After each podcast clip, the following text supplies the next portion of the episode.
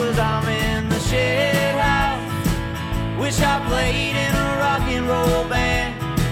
Somebody give me a dollar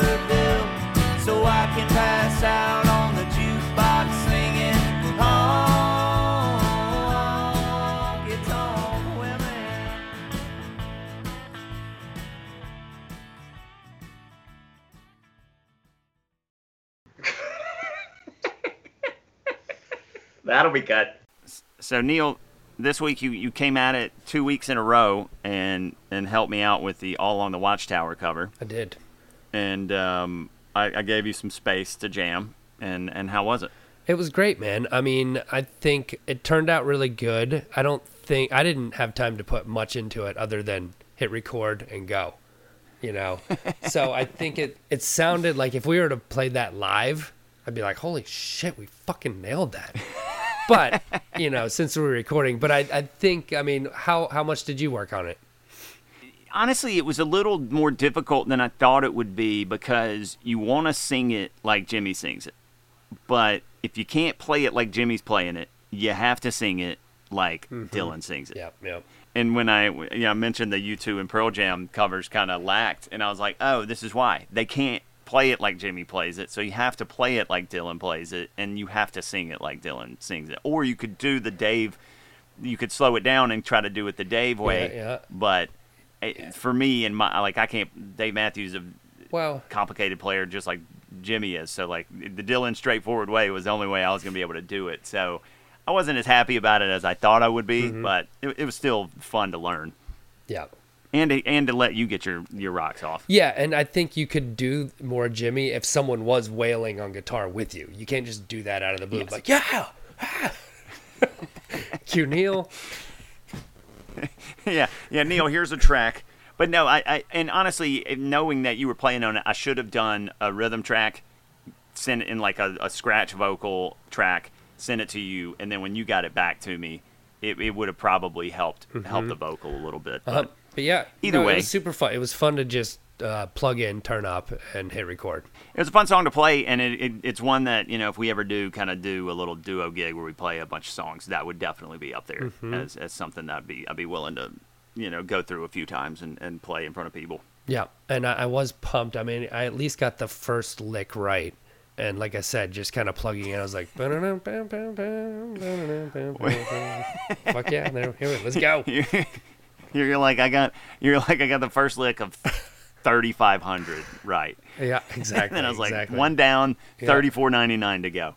All right. Well, uh, on that note, our cover of Jimi Hendrix All Along the Watchtower.